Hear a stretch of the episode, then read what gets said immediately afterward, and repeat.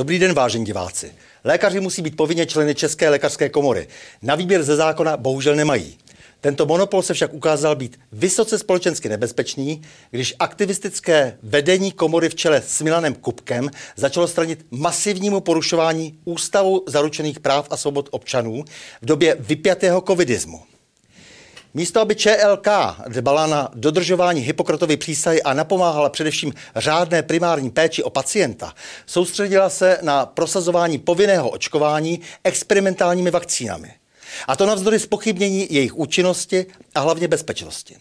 Lékaři a ostatní zdravotníci nejprve mlčeli, ale pod tlakem naprosto neadekvátních protikovidových opatření vlády a úředníků ministerstva zdravotnictví začala růst nespokojenost a ta dala vzniknout takzvané paralelní lékařské komoře. Její členové tak získali neformální platformu pro sjednocení a společný postup proti totalitním praktikám politiků, úředníků, ale i vedení České lékařské komory.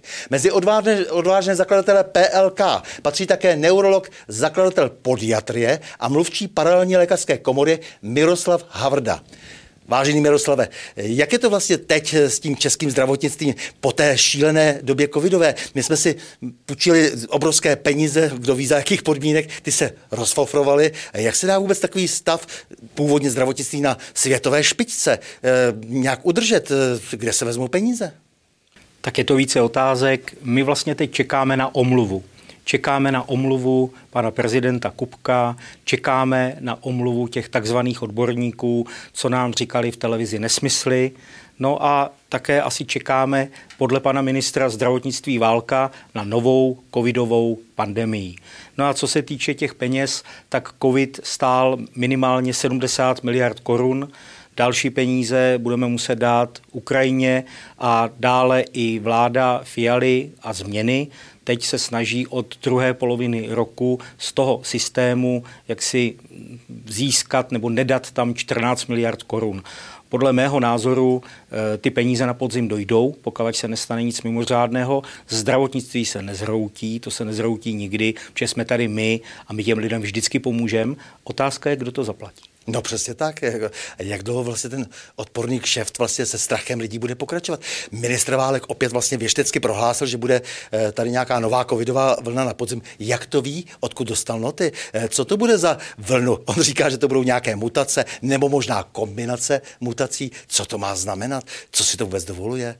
No, je zajímavé to, že dneska, když máme denní přírůstky ne nemocných, ale ani nenakažených, ale pozitivně testovaných, tak ty přírůstky jsou dneska daleko větší než před rokem, kdy tady byla tuhá covidová totalita. Takže to je velice zajímavé. Takže já nevím, asi má pan ministr nějaké jiné pokyny. Já doufám, že lidé začnou sportovat, začnou se chovat preventivně, to znamená, začnou se hýbat, eh, začnou chodit k lékařům, aby neměli nevyléčené neduhy a aby pochopitelně byli co nejzdravější. A pokud se budeme chovat takto, tak každý člověk i nad 65 let má daleko větší šanci, že i kdyby nějaká chřipka nebo nějaká jiná viróza tady byla, takže by to mohlo dopadnout dobře. Minulá vláda se dohodla na nákupu nějakých vakcín. Eh, pan Válek eh, zase opět se přidal k tomu, že 2 miliony dávek musíme koupit společně s Evropskou unii nebo skrze Evropskou unii. Eh, mě to docela zajímá, protože my nevíme, co přijde, ale on to už ví, nebo respektive věří tomu, že firma Pfizer nebo Moderna to už vědí, ale my lidé přece nejsme krysy na pokusy. Co to má znamenat? Vždyť nebudou ani vyzkoušeny ty vakcíny, ale on už ví, co bude a objednává vakcíny, které budou použity potom na něco, co ještě nevíme, co je. No, napřed vlastně vakcíny nebyly. A víte, jak se předbíhalo a jak různí papaláši chtěli být přednostně očkováni. No a teď vlastně je vakcín tolik, že nikdo neví, co s tím. Takže v tuhle tu chvíli máme 1 milion, necelý 1 milion Novavaxu na skladech, máme kolem 4 milionů Pfizeru, který postupně se vylívá, protože dochází expirace. A já jsem teda z jednoho velkého média se dočetl, že pro rok 2022 máme odebrat 15 milionů vakcín. Takže ne dva, A já jsem se na to ptal svého spolužáka, pana doktora Primuly, a on mě říkal, že prostě ty smlouvy byly podepsány přes tu Evropskou unii v minulosti. No a teď, že prostě ty vakciny tak nějak jako musíme odebírat, protože jsou zaplacené a jestliže chceme v rámci Evropské unie působit důvěryhodně, tak eh, vlastně ty vakciny si musíme odebrat. Já bych šel cestou Polska, eh, které pochopilo, že to je nesmysl platit za něco, co není vůbec potřeba, ale jak vidíte, tak už to vyvolává v rámci eh, jaksi dalších zemí té Evropské unie velkou nelibost. Takže já panu ministrovi Válkovi tuto situaci vůbec nezávidím a prostě tancuje na vejcích. Takže budeme i nadále plnit kapsy nemravně vlastně eh, těch eh, velkých monopolistických farmafirem a zároveň tedy samozřejmě pseudoodborníků, kteří, jak se ukázalo, jsou ve střetu zájmu, protože mají na tom ekonomický zájem, případně i politiků, kteří zakládali nějaké firmy tady v době eh, nouzového stavu. Do rána vznikla nějaká SROčka, protože jim to nouzový stav umožňoval. Takže budeme i nadále tunelovat naší vlastní ekonomiku a likvidovat tu ekonomiku se vším všady. Já vám to povím takhle. Já si myslím, že ty peníze jsou až sekundární sekundární. To znamená, prostě peníze jsou, budou, dají se natisknout, ale co mě jako nejvíc vadí a zajímá jako lékaře, je zdraví těch lidí.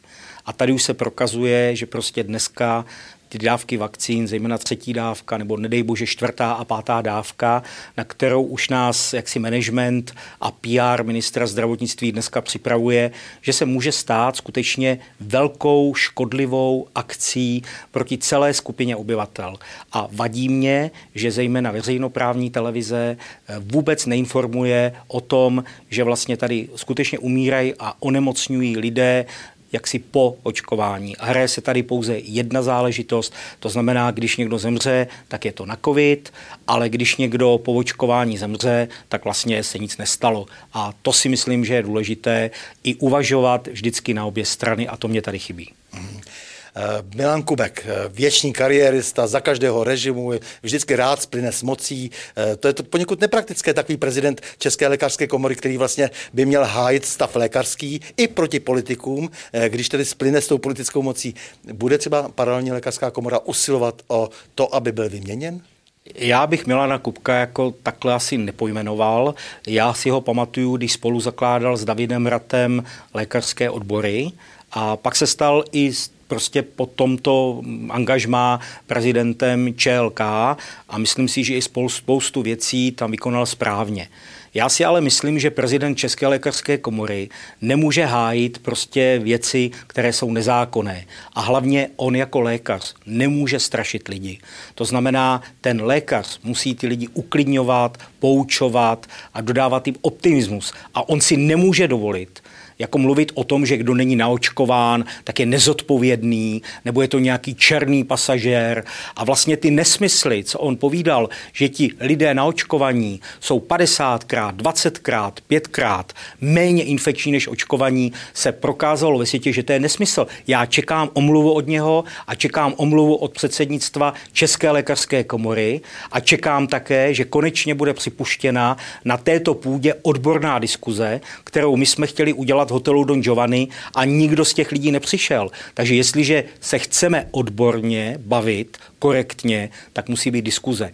Současné vedení ČLK žádnou diskuzi nepřipouští a to si myslím, že je jaksi špatně a naším cílem jako paralelní lékařské komory, my jsme řádní členové ČLK, kde máme pouze jiný názor na tuhle problematiku než Kubek a pár těch lidí, eh, kteří vlastně ho podporují a nemáme nic proti tomu, aby někdo se nechal naočkovat, ale chceme, aby to očkování bylo dobrovolné, aby nebylo plošné, co se týče dětí, aby jsme nechali žít těhotné ženy, zejména v prvním trimestru těhotenství.